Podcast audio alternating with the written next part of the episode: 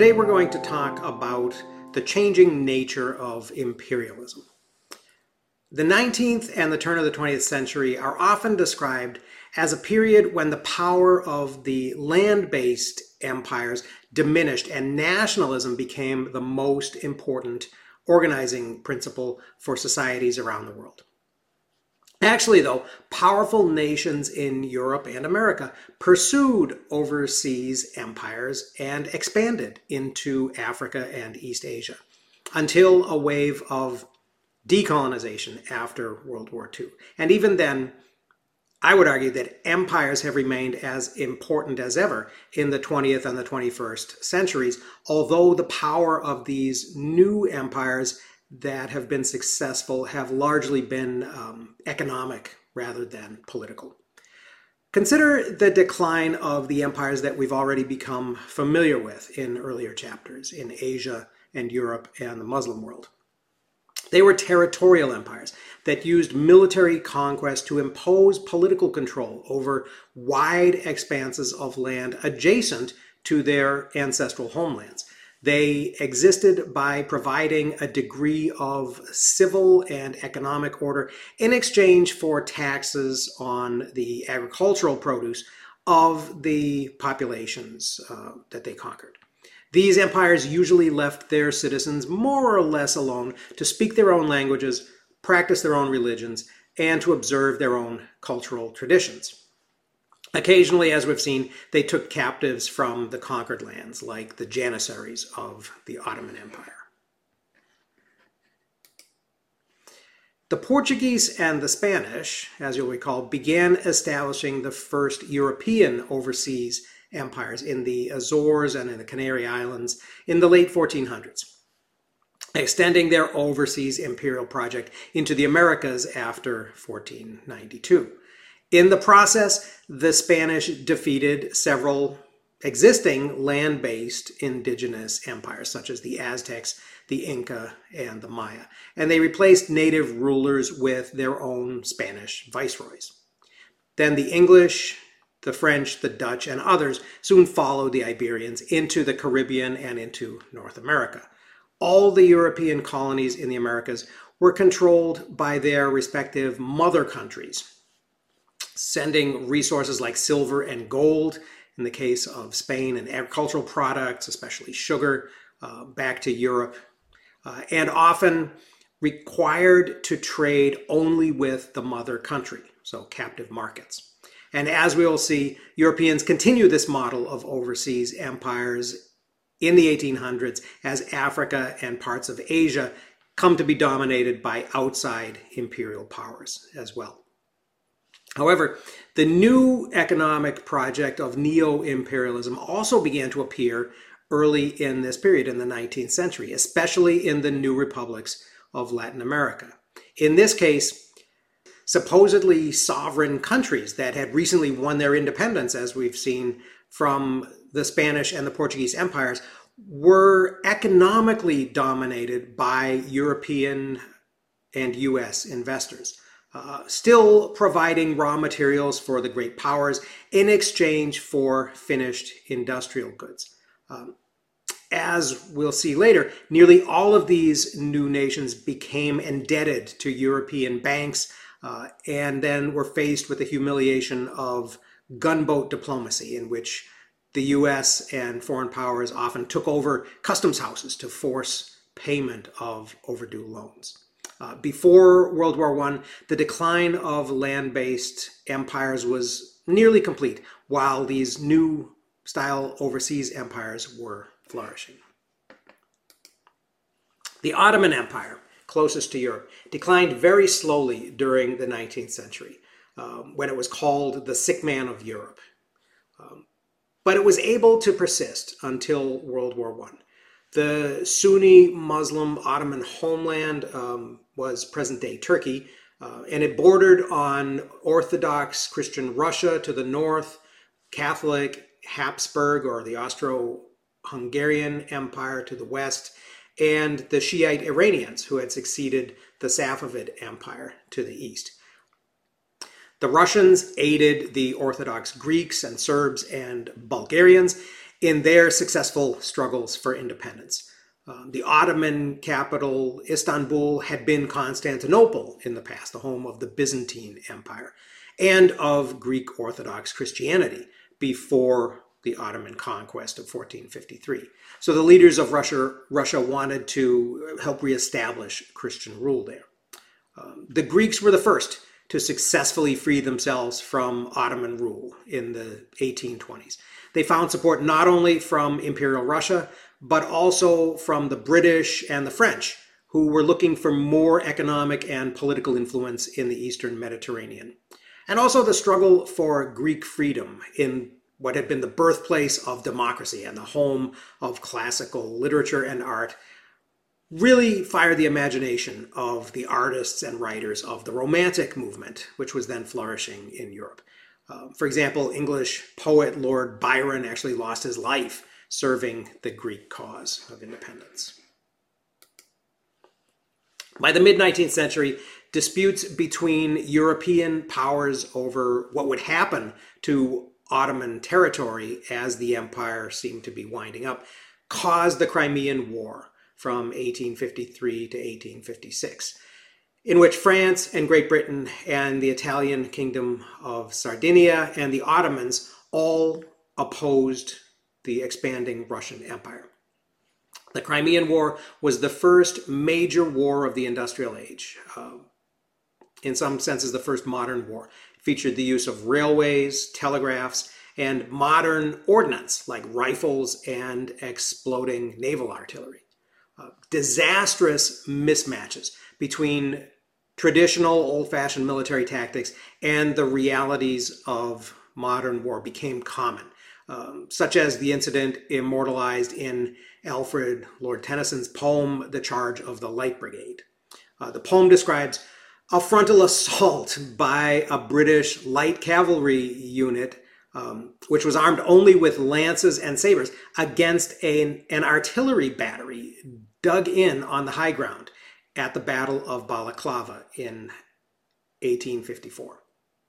Although Tennyson's poem praises the bravery of the cavalrymen who followed orders and charged through the so called Valley of Death, Events like these became symbols of the logistical and tactical mismanagement of this war.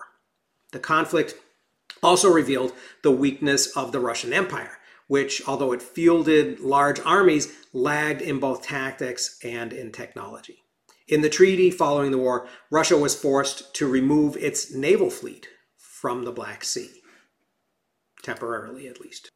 The Ottomans also faced an ongoing dispute with the Egyptians, who gained practical independence under the Ottoman appointed governor, Muhammad Ali, from 1805 to 1848.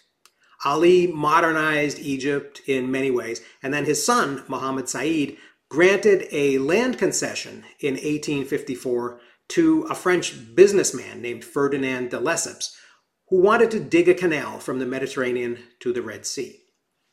The building of the Suez Canal, which was completed in 1869, was initially opposed by Great Britain because the British feared that its control by the French would shift the balance of power in Europe.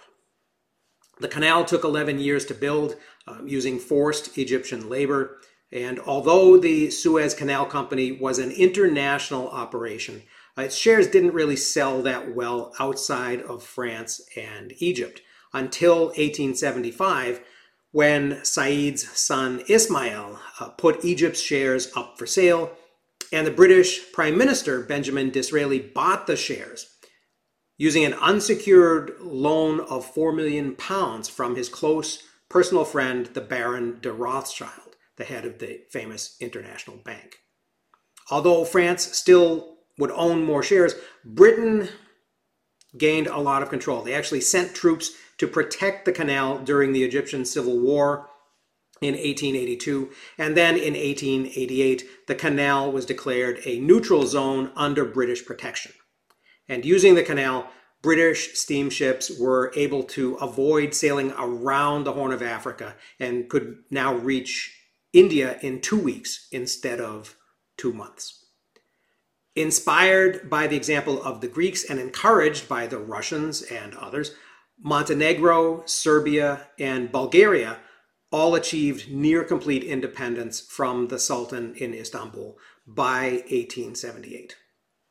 Although they belong to distinct ethnic and linguistic groups, the majority of people in these territories were Orthodox Christians.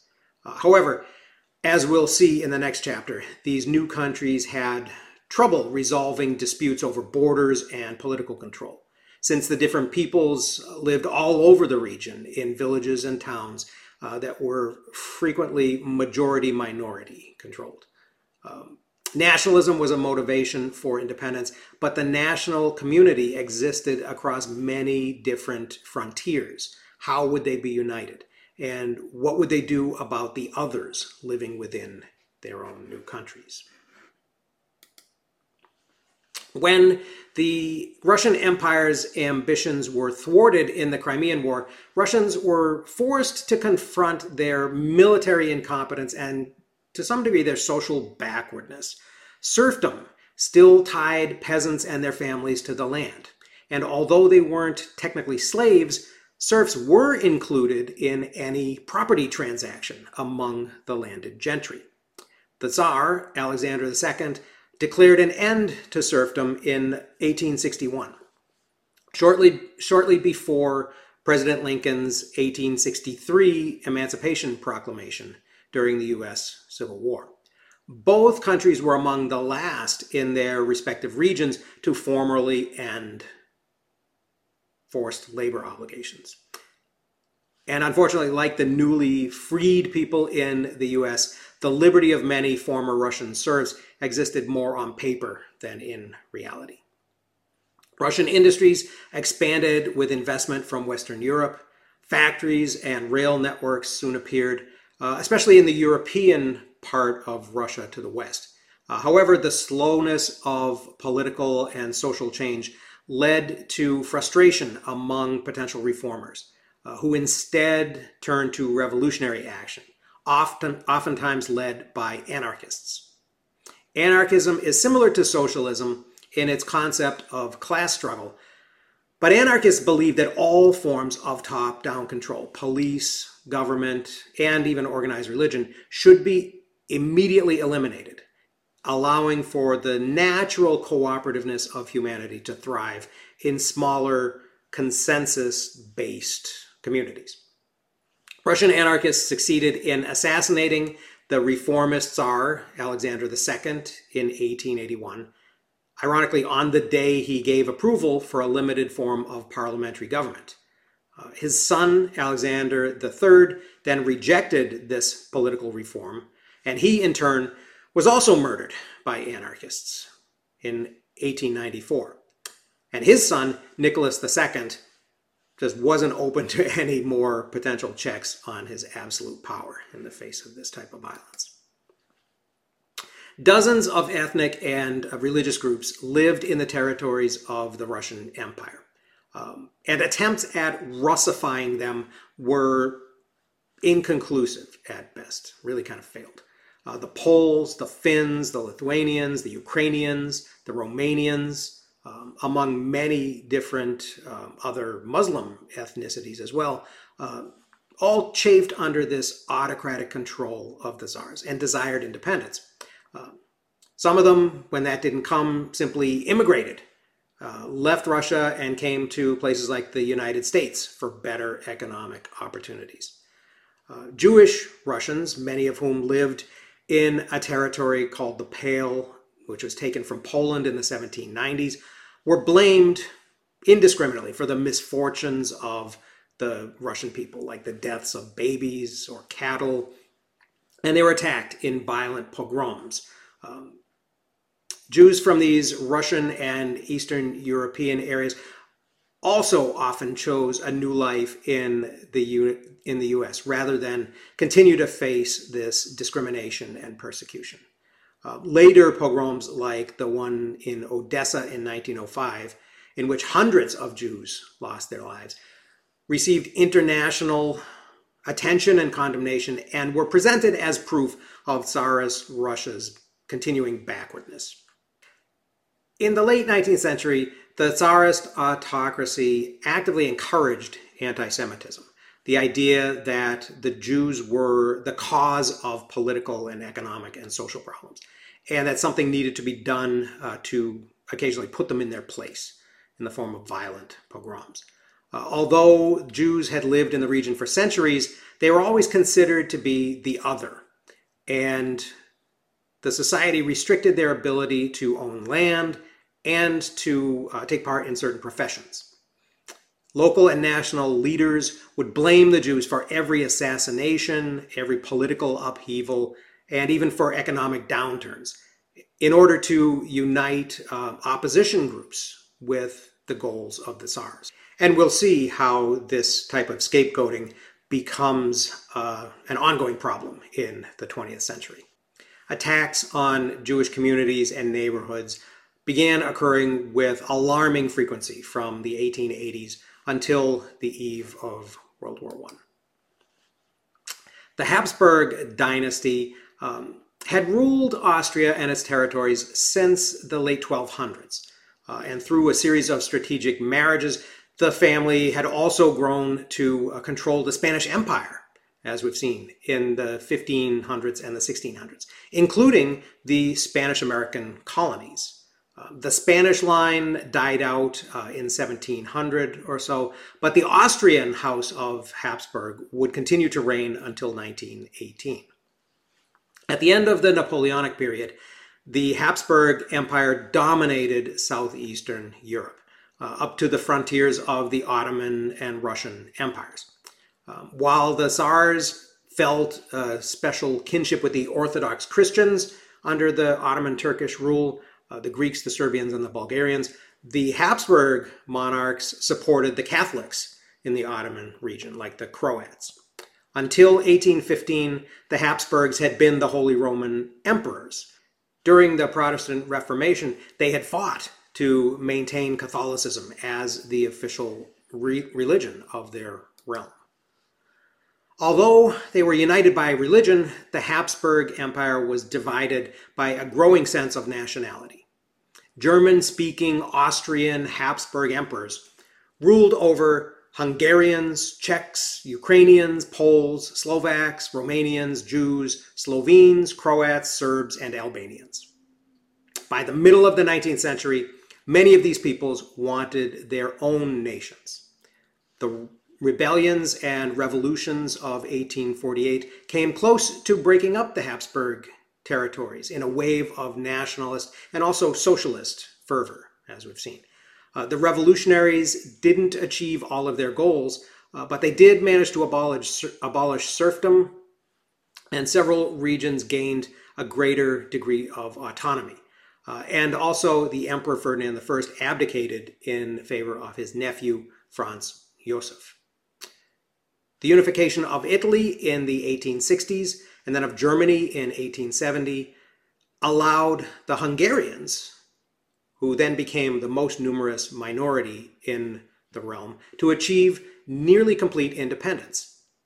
In 1867, the emperor then agreed to establish a dual monarchy which became the Austro Hungarian Empire. Administration was divided between Austrian and Hungarian parliaments, while the Austrian emperor managed foreign policy. This compromise really just spread out the nationalist problem uh, for two kings instead of one. The Romanians demanded more autonomy from the Hungarian administration in Budapest, while the Czechs asked for the same from the Austrian government in Vienna. A united uh, Germany, which was really achieved in about 1870, brought together an agricultural East with an industrialized West, creating a brand new great power in Europe that wanted to rival Great Britain and France. The new nation actually called itself the German Empire, the Deutsche Reich. And so its ambition to take the place that it believed it deserved at the table of imperial powers began to upset the post Napoleonic European balance of the Congress of Vienna and eventually became the cause of two 20th century world wars. Otto von Bismarck, who became prime minister of the Kingdom of Prussia in 1862, was really the main architect of this German empire.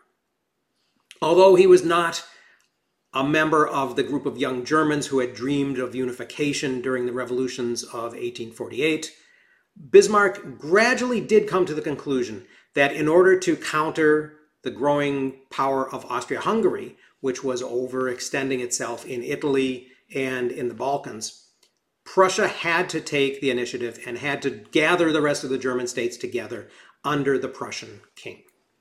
Bismarck used war as a way to unite these German principalities.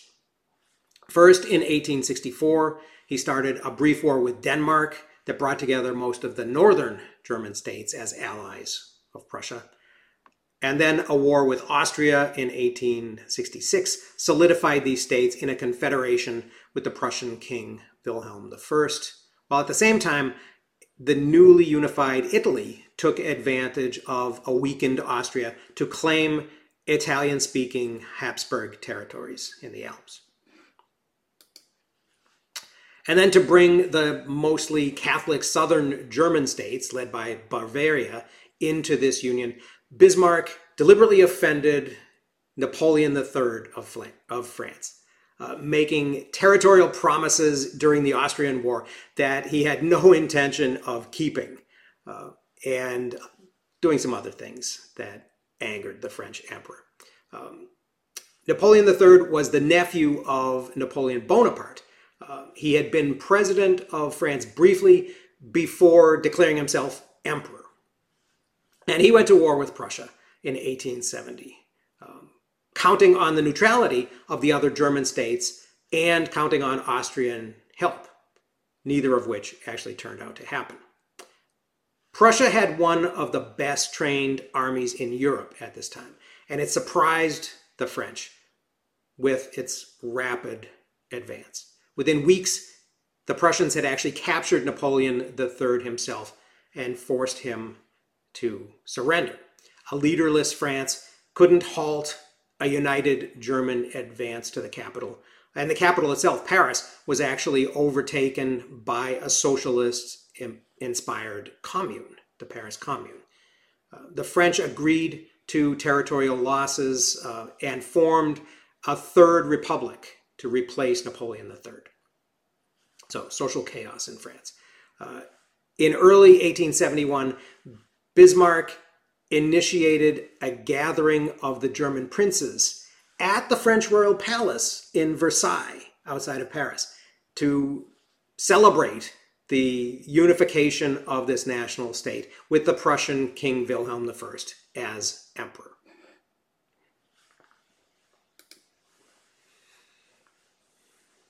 Unlike the 13 American colonies that became the United States, Canada achieved its independence from Britain much more slowly, and of course without a revolution. Although the French speaking people in Quebec and the British in Ontario could easily have been at each other's throats, shared anxiety over an invasion from the United States, which was actually tried unsuccessfully in 1775 and 1812, held them together in a fragile alliance. After two more incursions by American forces in the 1830s, the British North America Act of 1867 created the Dominion of Canada by combining Quebec, Nova Scotia, Ontario, and New Brunswick. John A. Macdonald became the nation's first prime minister in 1867, uh, and then he negotiated the purchase of the Northwest Territories from the Hudson Bay Company in 1869, and that he convinced Manitoba and Prince Edward Island and British Columbia to join the Dominion. Macdonald knew that, like the US, Canada's eastern and western coastal regions needed a transcontinental railroad to tie them together. The Canadian Pacific Railroad was completed in 1885. The Canadian Pacific operates mostly just north of the border, although several lines connect U.S. cities such as Minneapolis, Milwaukee, Detroit, and Chicago with the Canadian line. Even today, 90% of Canada's 36 million people live within 100 miles of the US Canada border. The British had also claimed Australia, which they settled in the late 18th century with convicts. Um, the crimes that these convicts had been uh, charged with were mostly petty or were related to debt. Some of them were political, um, such as the Irish condemned for protesting English rule. Uh, New Zealand was settled in the early 19th century by a private company, uh, following the model that had been established during colonization of some of the 13 American colonies. Uh, in both cases, native peoples lost land in a very similar manner to the way they had in British North America. In Australia, the continent, the huge size of the continent, allowed for the Aborigines to retreat into the interior uh, until environmental and other factors brought them into increasing contact with the settlers and their descendants. Uh, in New Zealand, relations between the native Maori and the settlers followed a pattern similar to that of the Western United States. Treaties would be made, and they would be broken, then wars would be fought, which would be won by the settlers, who then took more land. Uh, however, more recently, respect and celebration of Maori rights and culture have begun to become a part of uh, New Zealand culture and identity. India was the most important colony for the British determining much of its international diplomacy, diplomacy until well after World War II. Uh, when the British East India Company began its conquest of the subcontinent in the 1700s, the Mughal Empire was beginning to enter a long period of slow decline after its peak in the 16th and 17th centuries. Uh, the company took advantage of the empire's weakness and expanded its trading activities, and then slowly took over the regional principalities that were splitting off from Mughal control. By the 1700s, Indian tea had become an important part of the British diet and the British economy, uh, even for their colonists in North America, who, as you may recall, dumped Indian tea into Boston Harbor in protest against taxes in 1773. By the middle of the 19th century, the company controlled most of mainland India, Pakistan, Burma, and Bangladesh, as well as Sri Lanka. Uh, the company shifted its policy away from merely trading and began reorganizing the Indian economy, clearing forests and establishing widespread cultivation of tea, coffee, cotton, and opium for use in China. By the time the Crown took over direct control of the colony from the East India Company in 1858 after an uprising called the Sepoy Mutiny. India was no longer a powerful economic force, no longer an exporter of manufactured textiles, but instead was a producer of agricultural products and raw materials for Britain's growing industrial economy. The British administration in India, however, also provided a model for other European imperialists. Uh, the little island of England couldn't obviously direct all of the affairs of their huge Indian possession. So they trained locals to help them in governing themselves. And this process began under the East India Company uh, with the formation of an entire native army and police force commanded by British officers. Um, but it soon included educated local administrators who spoke English and understood and applied imperial laws and edicts. By the 1850s, the British had founded their first schools to instruct the local Indian elite in English, engineering, science, and British imperial law. This model was so effective in India that Indian immigrants then often followed the British to their new colonies in Africa, where Indians operated the railways and the postal service, and Indian carpenters and bricklayers constructed government offices and private homes for the new colonial and commercial elites. Indian shopkeepers played an enormous role in the local economies of these new colonies well into the 20th century. Indians even migrated to Great Britain's territories in the Caribbean as indentured servants. In Guyana, for example, in northern South America, over 40% of the population is of India Indian descent. Uh, the story of Mahatma Gandhi, who later would help lead India into independence, is an example of this native tradition of training to manage the empire. After an education in a British school in India, Gandhi went to London and studied law. On graduating, he went to South Africa to serve the British Empire as a lawyer for 25 years before he began his new career advocating for Indian independence. Uh, and this also was a pattern that was duplicated in other European empires.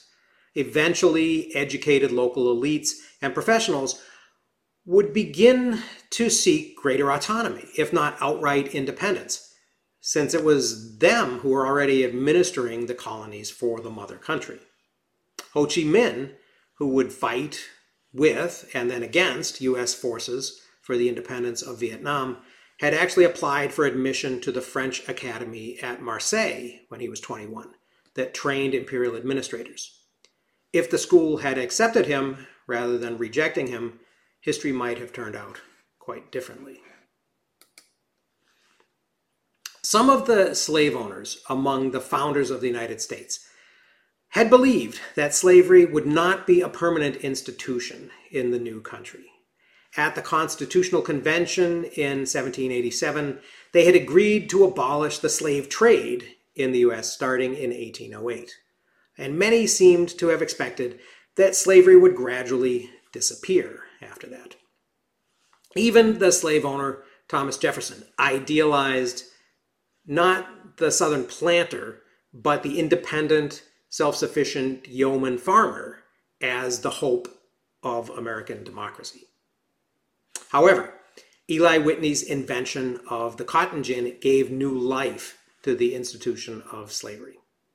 Issues such as the infamous Three Fifths Compromise in the US Constitution, in which enslaved people counted as three fifths of a person for purposes of taxation and representation, um, just became more divisive rather than gradually disappearing. And even in the free North, the United States was generally considered to be a white man's country. Uh, free men of African descent were only allowed to vote in a handful of New England states by 1860 and were subject to discrimination in jobs and housing and movement everywhere in the US. Finally, although many whites opposed the extension of slavery into the Western territories and even advocated for abolition, many also supported schemes for sending all the freed blacks back to Africa. Liberia, on the west coast of Africa, was founded by white abolitionists and by freed slaves from the United States in 1820. Uh, incongruously, they named their capital Monrovia for the U.S. president at the time, James Monroe, uh, in spite of the fact that he too was a slaveholder. Whitney's invention caused an explosion of cotton planting, which led not only to an expansion of slavery, but to a greater hunger for new land. As had happened in the 13 colonies, white led settlement came at the expense of Native Americans. The five so called civilized tribes of the South the Cherokee, Creek, Choctaw, Chickasaw, and the Seminole, uh, were Indians who had embraced Christianity and also Anglo American institutions. They established their own farms and even plantations. Uh, they published a bilingual newspaper. They governed themselves in a bicameral legislature. Many even owned African slaves. Nevertheless, they were cast out by the southern states in the Indian Removal Act of 1830. They were forced to leave their ancestral lands and relocate into Oklahoma, west of the Mississippi. The Trail of Tears for these displaced people was aptly named. Thousands died in the forced march across the South, and then during their settlement in a completely different and not particularly hospitable environment. Um, despite treaties, similar processes would also happen in the Louisiana Territory and beyond. The territories of independent Mexico north of the Rio Grande River had only really been lightly settled by the Spanish during the colonial period. Uh, Santa Fe was established nearly 100 years after the Spanish conquest of the Aztecs. Uh, and even the religious missions in California only appeared in the 1700s. Uh, the new Mexican government, after independence, allowed for Anglo settlement uh, from the United States into Texas, which bordered the new state uh, of Louisiana, as a way to begin populating this region.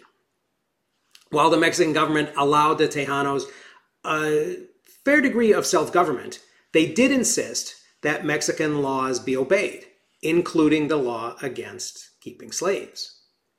The new settlers rebelled and achieved their independence after a brief war in 1836 and immediately brought enslaved people in to work on their new cotton plantations. Although Mexico's treaty with this newly independent Texas included a pledge that the new republic would not try to become a state in the United States, Texas did join the Union in 1845 after annexation, and a war immediately ensued. Not only did the US government send troops south to defend Texas, they sent enough to defeat Mexico decisively. Many Americans at this time argued and believed that the US had what they called a manifest destiny that required that it become a continental nation. The US eventually occupied Mexico City in 1848 and conquered all of the territory to the Pacific Ocean. In defeat, the Mexicans were forced to sign the Treaty of Guadalupe Hidalgo and cede all of their territory north of the Rio Grande River. Mexico lost over half its land area, and the United States acquired California, Arizona, Nevada, New Mexico, Colorado, Utah, and part of Wyoming. At the same time, the US government negotiated a treaty with Great Britain to establish a northern border in the disputed Oregon Territory. So by 1849, the United States had basically completed its advance across the continent. The Civil War in the United States, like the Crimean War, a few years earlier, is thought of as one of the first modern wars that brought new technology onto the battlefield. Um, railroads and steamships made troop transportation quicker and more efficient, uh, while the electric telegraph not only improved military communication, but it also made war news immediately available to the newspaper reading public in the US and abroad. The industrialized northern states benefited the most from these new technologies uh, since they could produce more war material and they had better transportation networks to get troops and supplies to the front more quickly than the South did. The South lagged in both industry and the railroads at this time. Southern hopes of maintaining an independent Confederacy depended a lot on support from Europe. Southern cotton supplied the textile mills of Great Britain and France, which enriched both of those countries. So Confederate planters expected these business ties to influence political decisions. Great Britain hesitated to recognize the independence of the Confederacy, um, and in the end declined when the Union began racking up victories beginning around 1863. At the same time, the Emperor Napoleon III this is before he was forced by the Germans to uh, resign. Um, a, the nephew of the man who had sold Louisiana to Jefferson pursued an imperial scheme to create a pro French monarchy in Mexico that would support the Confederates. Napoleon's plan failed when Mexican troops unexpectedly defeated the French army at the Battle of Puebla on May 5, 1862. Although Maximilian, the brother of the emperor, uh, would briefly rule Mexico, The project was a disaster for the French. After the Union victory in the US, French troops left Mexico and Maximilian was abandoned and left to be executed by a firing squad in 1867 uh, as Mexican liberals, led by Benito Juarez, reestablished Mexico's independence. The date of the Battle of Puebla is still celebrated as Cinco de Mayo by Mexican Americans throughout the US. Now, finally, because some US publishers are interested in selling their textbooks to school boards in the former Confederate states, they often soft pedal the Civil War in a way that creates a lot of confusion. So let's be very clear. It is absurd to claim that supporting slavery was legitimately based on the so called sanctity of private property rights, which were espoused by the founding fathers as part of their Enlightenment values. It's not reasonable to argue that property is a human right, but only for some humans, and that other humans can be property rather than having these property rights. Um, furthermore, the US Civil War was about slavery, not about states' rights. Although the Confederacy made this claim after they lost, when they seceded and while they thought they were winning, the South was very clear in stating that it was leaving the Union to preserve the institution of slavery. Now, as I described in chapter 4, Latin America achieved its independence from Spain and Portugal in the first decades of the 1800s, during that Napoleonic period. Great Britain was particularly interested in an independent Latin America as a source of markets for its industrial products. Uh, while English and Irish mercenaries available to work after the Napoleonic Wars often joined the fight for freedom alongside people like Bolivar and others in Latin America. Uh, the Spanish and the Portuguese became the first Europeans to begin losing their overseas empires nearly 150 years before the British and the French and others would go through this same process, which we'll see later. Um, the new countries of Latin America suffered through a long period as they struggled to establish stable governments and working economies, uh, which, depending on the country, could include civil wars, dictatorships, social reforms, political reforms, and economic dependence on a handful of exports and their international price fluctuations. So these new countries were also the first to experience neo imperialism, this new imperialism that I've been talking about, that technically respects national sovereignty, but in reality forces governments and people to bend to foreign influence. In the 1820s and the 1830s, the new governments of Latin America quickly became indebted to British banks, which often had arranged large loans for them in anticipation that their independence would bring rapid economic development, just as it had in the United States. Meanwhile, local artisans couldn't compete with British textiles and other manufactured goods that flooded into the markets of these new republics many countries became dependent on the international price of a handful or sometimes even a single export material, such as copper or nitrates in Chile, coffee in Brazil, beef and grain in Argentina, sugar in Cuba, and bananas throughout Central America. British investors in Latin America were followed by French and US businesses. And this neo imperialism continues for much of Latin America well into the 21st century, while the model was extended, as we'll see, to new countries formed in Africa and Asia following the decline, further decline of these European empires after World War II.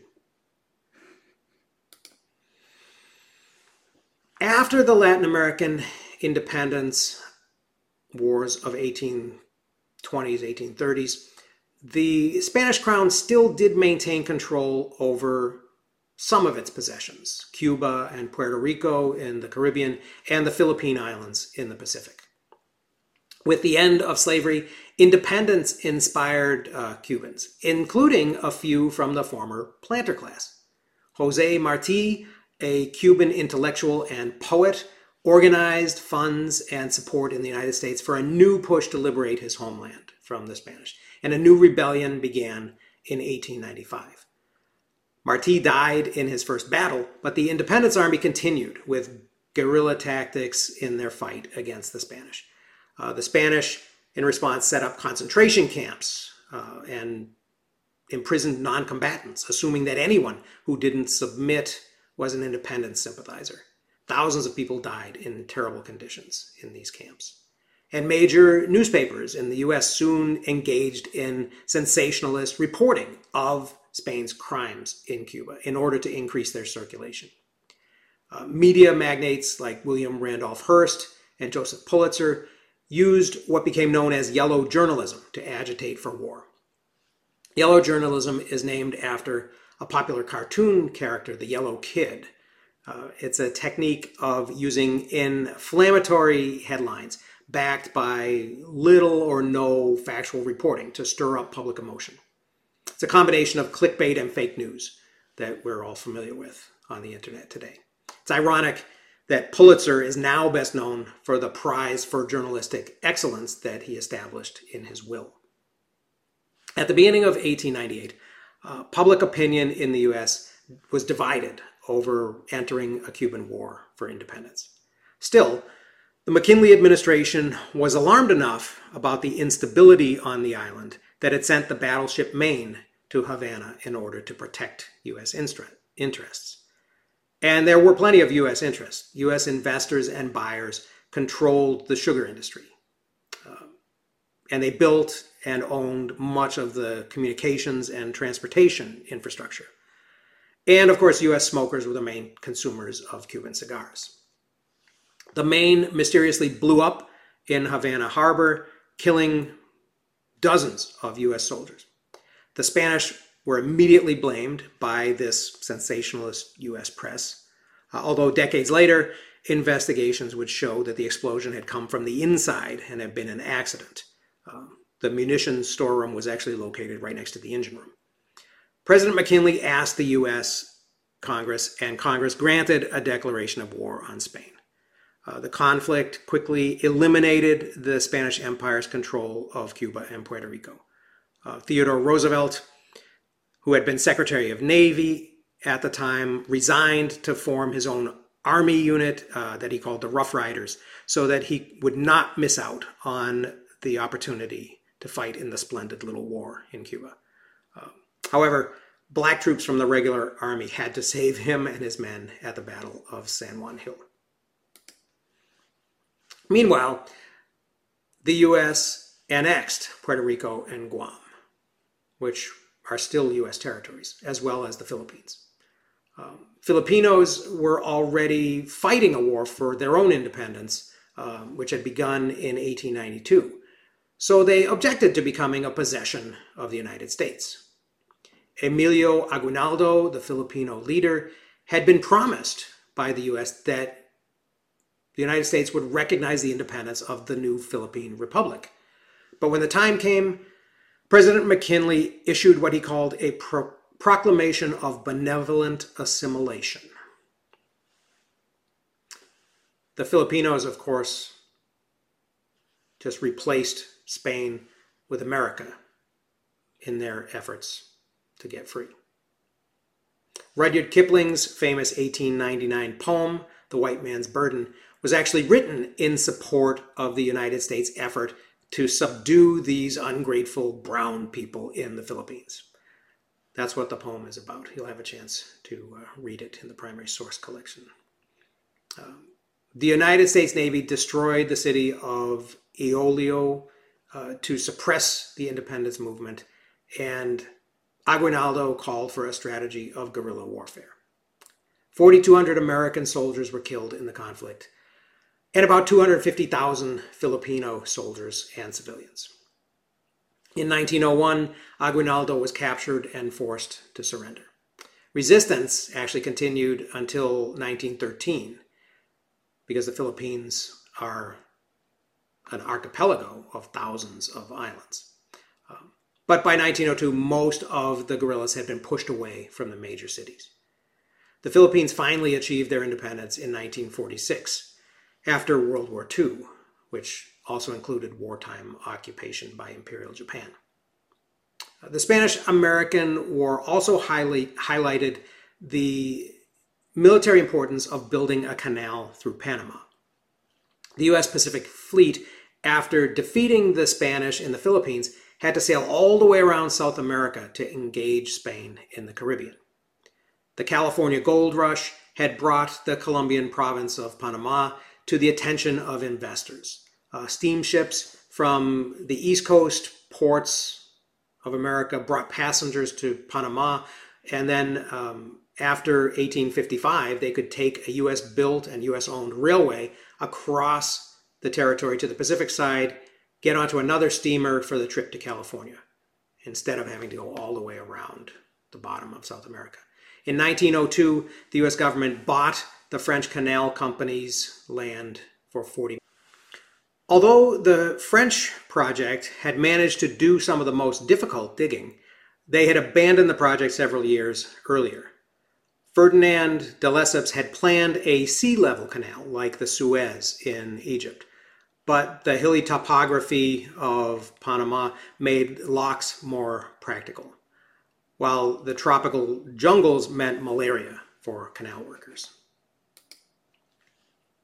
Colombia was ending yet another civil war in 1902.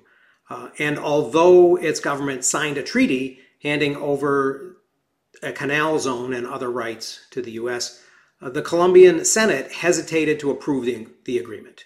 Uh, Panamanians were upset with the delay, and it didn't take much for the U.S. to help engineer an independence revolution for Panama. Um, and they sent a naval destroyer to discourage the Colombian government from sending troops to put it down. Almost immediately, the new government of Panama signed the canal zone over to the US. Uh, the canal opened in uh, 1914 was an impressive engineering feat. It shortened the trip for cargo between the oceans.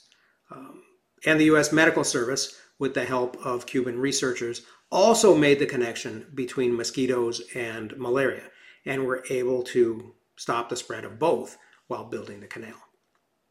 The U.S. withdrew from the canal zone and the canal became Panamanian property on December 31st, 1999.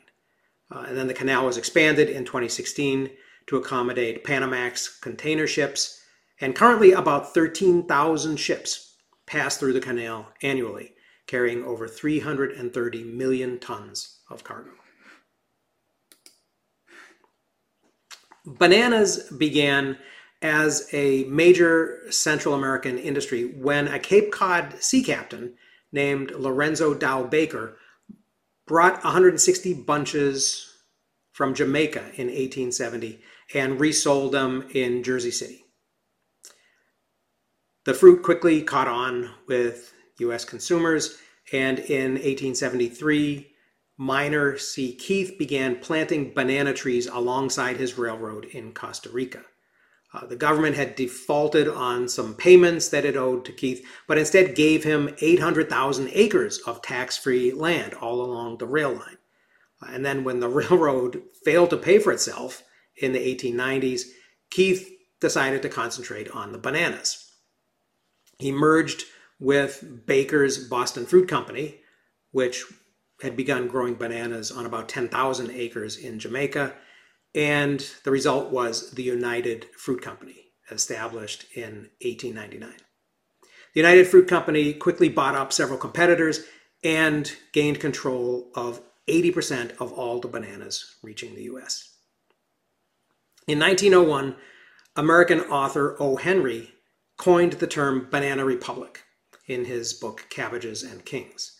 Um, and this book was inspired by a visit to Honduras in 1897. His point was that companies like the United Fruit Company didn't limit themselves to growing and shipping bananas. In 1900, the company began a travel service to Central America on its steamers and produced an illustrated guide called The Golden Caribbean. In 1901, The government of Guatemala contracted with the United Fruit Company to run the nation's postal service. In 1913, the United Fruit Company created the Tropical Radio and Telegraph Company. And by 1930, the United Fruit Company was worth over $200 million and was the largest employer in Central America. The company owned over 3.5 million acres of land, making it the largest landowner in Guatemala. In 1928, when a strike at United Fruit Company plantations in Colombia was portrayed by the company as a potential communist insurrection, the US Marines threatened to invade Colombia if the Colombian government didn't defend the United Fruit Company. So Colombian soldiers massacred workers striking for an eight hour day and for a six day work week. Hundreds were killed, including dozens gathered in the town plaza in support of the strike.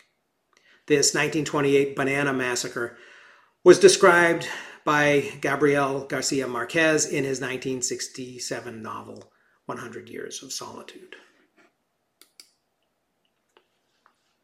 The European scramble for Africa at the end of the 19th century was motivated by international rivalry and by the fact that Africa south of the Sahara remained the last part of the world, quote unquote, unexplored by Europeans. South Asia was part of the British Empire. East Asia and Oceania had been divvied up, and the Americans were either already colonized or had established republics whose existence was accepted by Europeans and by the US. Uh, rivalries among the Europeans were based mostly on a desire to create captive consumer markets for their manufacturers and to secure those resources like copper and tin and cotton and rubber and palm oil and tea and cocoa and coffee on which these industries depended. To bring order to the scramble, the German Chancellor Otto von Bismarck in 1884 organized a conference to identify and delineate the claims. The Berlin Conference was attended by representatives from 13 European powers and from the United States. Uh, no African countries were represented at all, except for some Ottoman provinces along the Mediterranean. Administrative boundaries deliberately were drawn to cut across existing political and ethnic boundaries. In some cases, forcing warring groups to live and work together, in other cases, dividing tribes from their allies. This weakened resistance in the short run, but as we'll see later, it became a source of civil unrest, separatist movements, and boundary disputes among the new African countries that formed after colonization in the 1950s and 1960s. Along with the usual proposal of civilizing the non European peoples of their empires, the imperialists also claimed that they were committed to ending the internal slave trade in Africa. However, European treatment of African workers often included whipping, torture, and other punishments, alongside debt peonage, where indebted people were basically treated like slaves. It was standard practice in the so called Congo Free State, which was really the personal fiefdom of King Leopold of Belgium, to cut off the hands of African workers, even children, who didn't meet their rubber collection quotas. And the international outcry when photographs of these maimed children got out uh, forced the Belgian government to finally take over Leopold's holdings in 1908 after 30 years of this treatment. South Africa was a special case in European imperialism the Dutch had made it into a settler colony beginning in the mid 1600s, rather than merely establishing a trading post there. They had been interested in forming a community of farmers in South Africa that could supply the fleets rounding the Cape of Good Hope on their way to the East Indies. Thousands of Dutch and other Europeans were attracted by the relatively cooler climate of southern Africa and the availability of rich farmlands. And like the British in the United States, um, they were a little bit more interested in removing the natives than they were in subjugating them. Uh, the British took control of the territory from the Dutch during the Napoleonic period. In the 1830s, the British imperial government began abolishing slavery and requiring English in schools and in business and legal transactions. And in reaction to that, many Dutch settlers moved farther inland in what they called the Great Trek, uh, taking more land from the natives and establishing two new republics, Transvaal and the Orange Free State. At the same time, the descendants of um, unions between Europeans and Africans and natives of the Dutch East Indies brought in as laborers, who were all sort of collectively known as colored, uh, occasionally, uh, these people would establish their own autonomous zones. The British also faced the Zulus, who, led by their king, Shaka Zulu, and his very well trained army, had established an independent kingdom in eastern South Africa in the 1820s. When uh, local British commanders decided to attack what they felt was a growing military threat from the Zulus in 1879, the imperial regiments were defeated by Zulu spearmen in a series of major battles. A second invasion of Zululand, however, was successful, uh, but the British continued to recognize Zulu autonomy in much of their territory. Cecil John Rhodes is now probably best remembered for the scholarship that he endowed in his will in 1902 which funds study at Oxford University for U.S. college graduates. Uh, Rhodes Scholars include Bill Clinton, Rachel Maddow, Bobby Jindal, and Kris Kristofferson. Uh, Rhodes Scholarships do a lot for the memory of Cecil Rhodes, just as the Nobel Prize does a lot for the memory of Alfred Nobel, the inventor of dynamite, whose company operated over 90 munitions factories during his lifetime. Rhodes endowed the scholarship at Oxford because the British University was his alma mater. The son of a well connected Anglican minister, Rhodes had joined his brother in 1871 in South Africa at age 18 to recuperate from tuberculosis. Uh, he dabbled a little bit in farming and then, with financing from the Rothschild Bank that had helped Britain buy the Suez Canal, he began buying diamond mines. Rhodes returned to England to attend Oxford, uh, but he left after just a year to resume his diamond business, uh, eventually founding the De Beers Company in 1888. Uh, a year later, Rhodes controlled 90% of the world's diamond production. De Beers currently operates in 35 countries and managed to hold on to its monopoly until the start of the 21st century the company still sells about 35% of the world's diamonds. During his year at Oxford, Rhodes absorbed the philosophy of imperialism. He attended a lecture uh, by Professor John Ruskin that became a famous justification for empire called imperial duty. Ruling the world, Ruskin said, is a destiny now possible to us, the highest ever set before a nation to be accepted or refused. Rhodes took this idea back to Africa with him, uh, having declared, We are the finest race in the world, and the more of the world we inhabit, the better it is for the human race.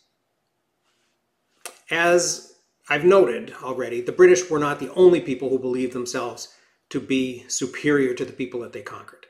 Uh, Europeans and Americans also believed that it was their job to help civilize the rest of the world the white man's burden and the civilizing mission of imperialism were big themes, and their echoes are still with us today.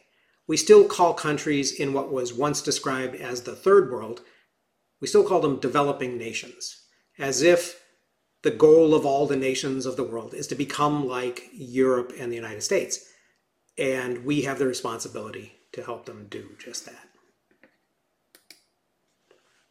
In reality, the superiority of the British and the French and the Americans over people of less developed nations was usually mostly in military technology. Britain demonstrated the effectiveness of its armored steamships during the Opium Wars. They sailed up the Yangtze River and threatened both the Grand Canal and Beijing, forcing the Chinese to surrender and, and to agree to the unequal treaties. In the 1870s, the British began using Gatling hand cranked machine guns against the Zulu in Africa and the Bedouin in the Middle East. Uh, the Royal Navy used them against Egyptians in the 1882 um, Civil War in Egypt. Then the U.S. used them to support American troops during that Battle of San Juan Hill when Teddy Roosevelt and his Rough Riders made their famous charge. Later, the British switched to the Maxim gun, which was the first recoil operated machine gun and was able to fire uh, 600 rounds per minute. They used it in the 1890s to conquer the kingdom that was then called Rhodesia, now Zimbabwe. Uh, Cecil Rhodes, who was by this time the prime minister of the Cape Colony, had about 750 of what he called South Africa Company police that he sent against 80,000 tribal spearmen and 20,000 riflemen of the Zulus. Um, but the police had Maxim guns.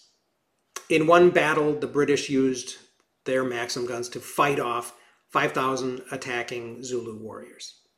In 1898, the British were able to kill 20,000 Sudanese warriors with four Maxim guns in a few hours without taking many casualties. This was the beginning of a period of asymmetrical warfare based on technology, which continues to the present, and which forces people who can't stand up to the imperialists' superior weapons to find other ways to resist. In addition to weapons and transportation, the Europeans and the Americans had the added advantage of communications. Telegraphs using Morse code had become widespread in the US and Britain and Europe during the 1850s, but undersea cables were required to connect the colonies.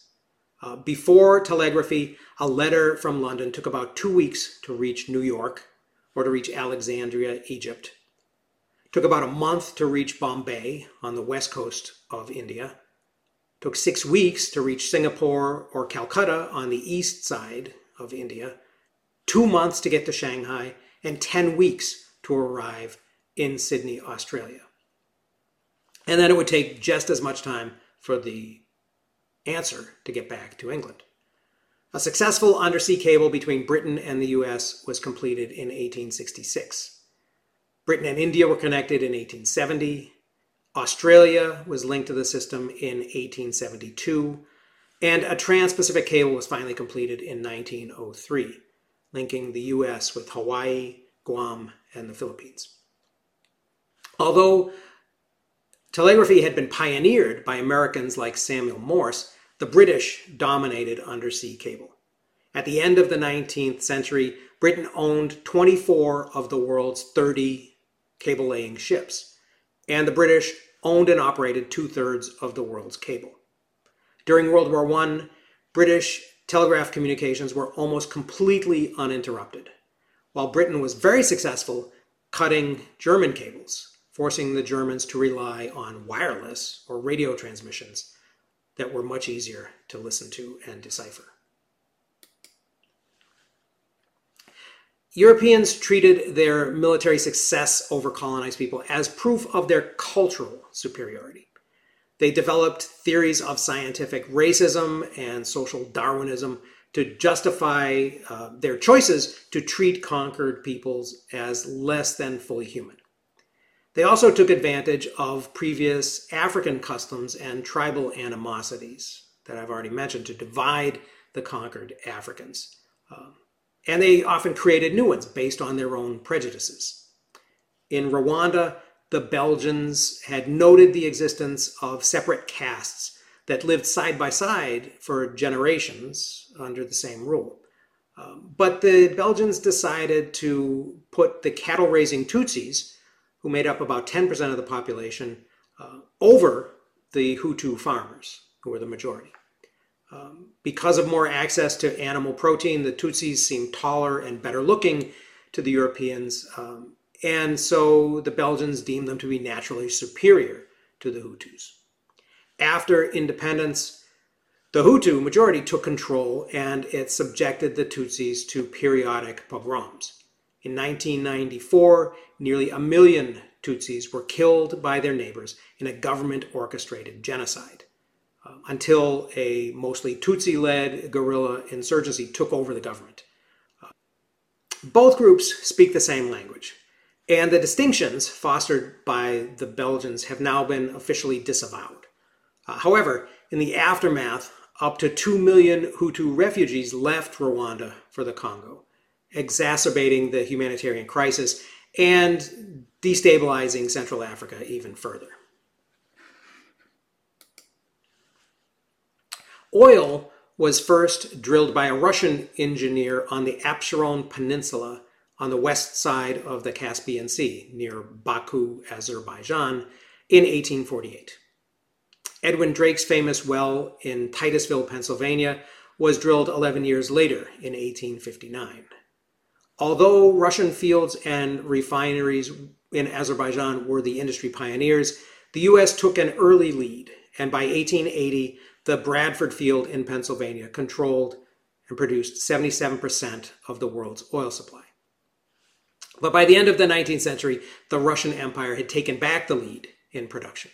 Uh, by the first decade of the 20th century, commercial oil production was also underway in Sumatra, Persia, Peru, Venezuela, and Mexico, as well as in Texas, California, and Ohio in the US. In the early 20th century, the corporations dominating the global oil business were Standard Oil, later ExxonMobil, established 1870, the Anglo-Persian Oil Company, now called British Petroleum, established 1909, and Royal Dutch Shell, established in 1907. Oil initially played a fairly simple role in the Industrial Revolution as a machine lubricant.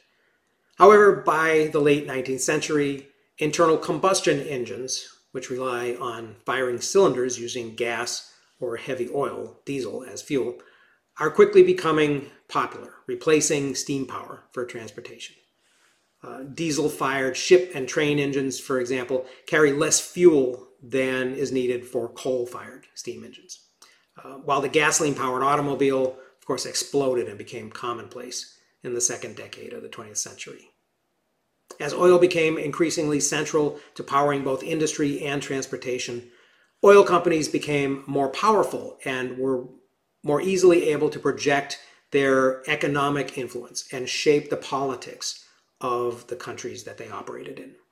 This became especially true, true in the Arabian Peninsula, which until the discovery of oil had been a sparsely populated desert. Today, about 80% of the world's readily accessible oil reserves are located in the Middle East. Saudi Arabia, Russia, and the US are the three largest producers. Finally, as we always do, let's look at what was happening in the world's biggest nation. The Chinese Empire was continuing its decline as Europeans continued their presence in assigned trading ports, divvying up Chinese territory into spheres of influence where commerce and Christian missionary activity was controlled by a particular European power in each one. By the 1890s, however, China was also facing a rapidly industrializing Japanese empire.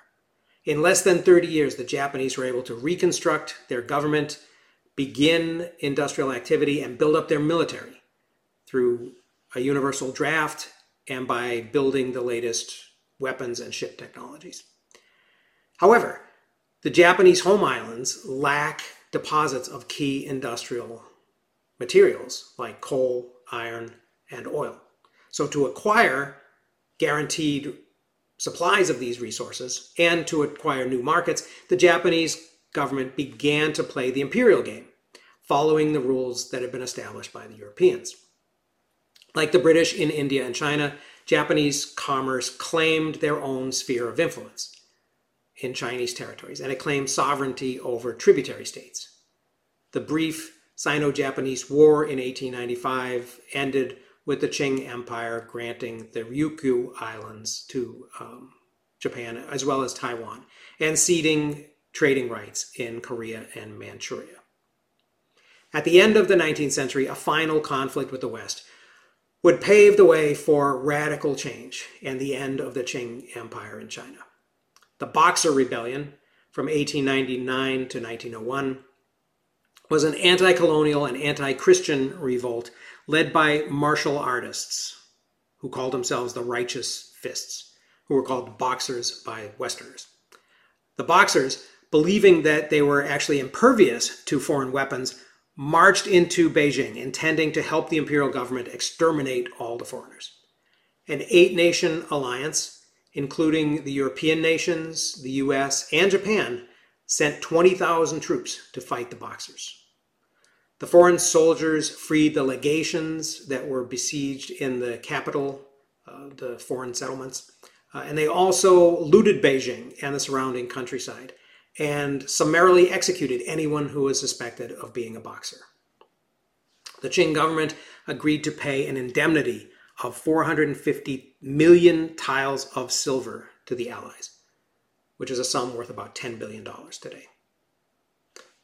The abject state of the Qing dynasty and the increasing regional power of Japan set the scene for China to become a battlefield for territorial conflicts between Russia and Japan and the United States. Uh, the U.S. acquired the Philippine Islands and from Spain after the 1898 war, and it immediately began projecting its own political and commercial power into East Asia. It had come late to the imperial game in China, so the U.S. concentrated on limiting existing spheres of influence and uh, preventing new ones from being imposed by either Russia or Japan.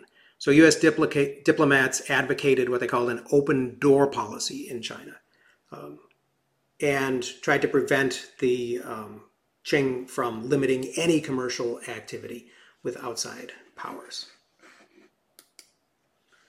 In 1900, Russia occupied Manchuria and came into conflict with Japanese interests on the Korean Peninsula which led to the Russo Japanese War of 1904 to 1905. After Japanese naval ships sank the main battleships of Russia's Pacific Fleet in the Battle of Port Arthur and held off the Russian army, the world began to wake up to the power of an organized and industrialized Japan, which forced Europeans and the Americans to consider the Japanese Empire as an equal. Uh, while it inspired non European colonized peoples, that maybe the Europeans were not always invincible in wars. From the Russian side, however, defeat by the Japanese on the battlefield and on the high seas was not only humiliating, but it highlighted once again the ineffectiveness of this Tsarist regime. At the Winter Palace in St. Petersburg in January 1905, a major protest against the inept government, although ironically it supported the Tsar itself, um, ended when the palace guard fired on a peaceful demonstration, killing hundreds of people. This Bloody Sunday increased demands for reform, uh, including widespread support for a parliamentary monarch.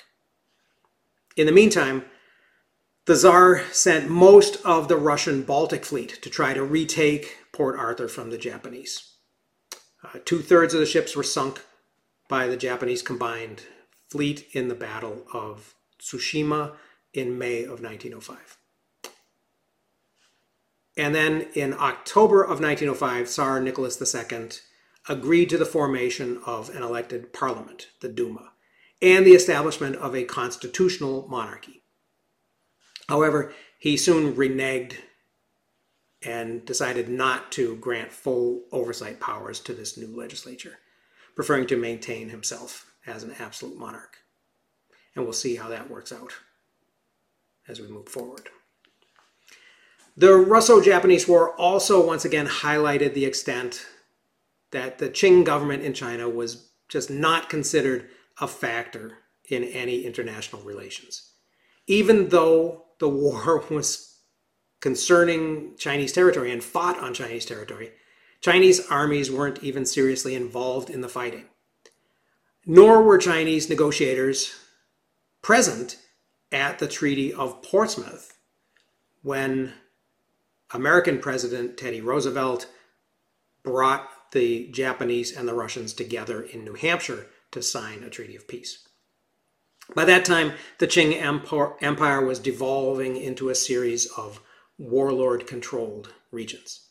Uh, palace intrigues in the Forbidden City in Beijing had led to effective power being wielded by the Dowager Empress Cixi for nearly five decades until her death in 1908. At times, she embraced gradual reforms um, of the government and the military, and she periodically protested European and Japanese incursions, but she was realistic enough to know her limits. Uh, when she died in 1908, more conservative forces took over and installed the five year old Prince Puyi as emperor. Um, and this was the beginning of the end, really. Wasn't long before modernizing forces overthrew this decadent imperial system. Uh, and the most inspirational leader of these modernizers was Sun Yat sen. He, he was born in 1866 and then, as a boy, moved to the then independent kingdom of Hawaii, uh, where an older brother of his owned a farm to uh, complete his uh, secondary education at a U.S. missionary high school. Uh, Sun then went on to study medicine in Hong Kong, Hong Kong, and began advocating uh, for the end of the Qing dynasty uh, and the establishment of a Chinese republic. Uh, because he opposed the Qing, uh, Sun lived in exile in first Hawaii, then Japan, and Malaysia. And from those places, he was able to form an alliance that would ultimately end the Qing regime in the Xinhai Revolution in 1911. And Sun Yat sen would be declared and elected the first president of the Republic of China. So we will follow that story further in the future, but that is all for now. So I hope that was helpful to you. Thanks for listening. I'll see you again next time.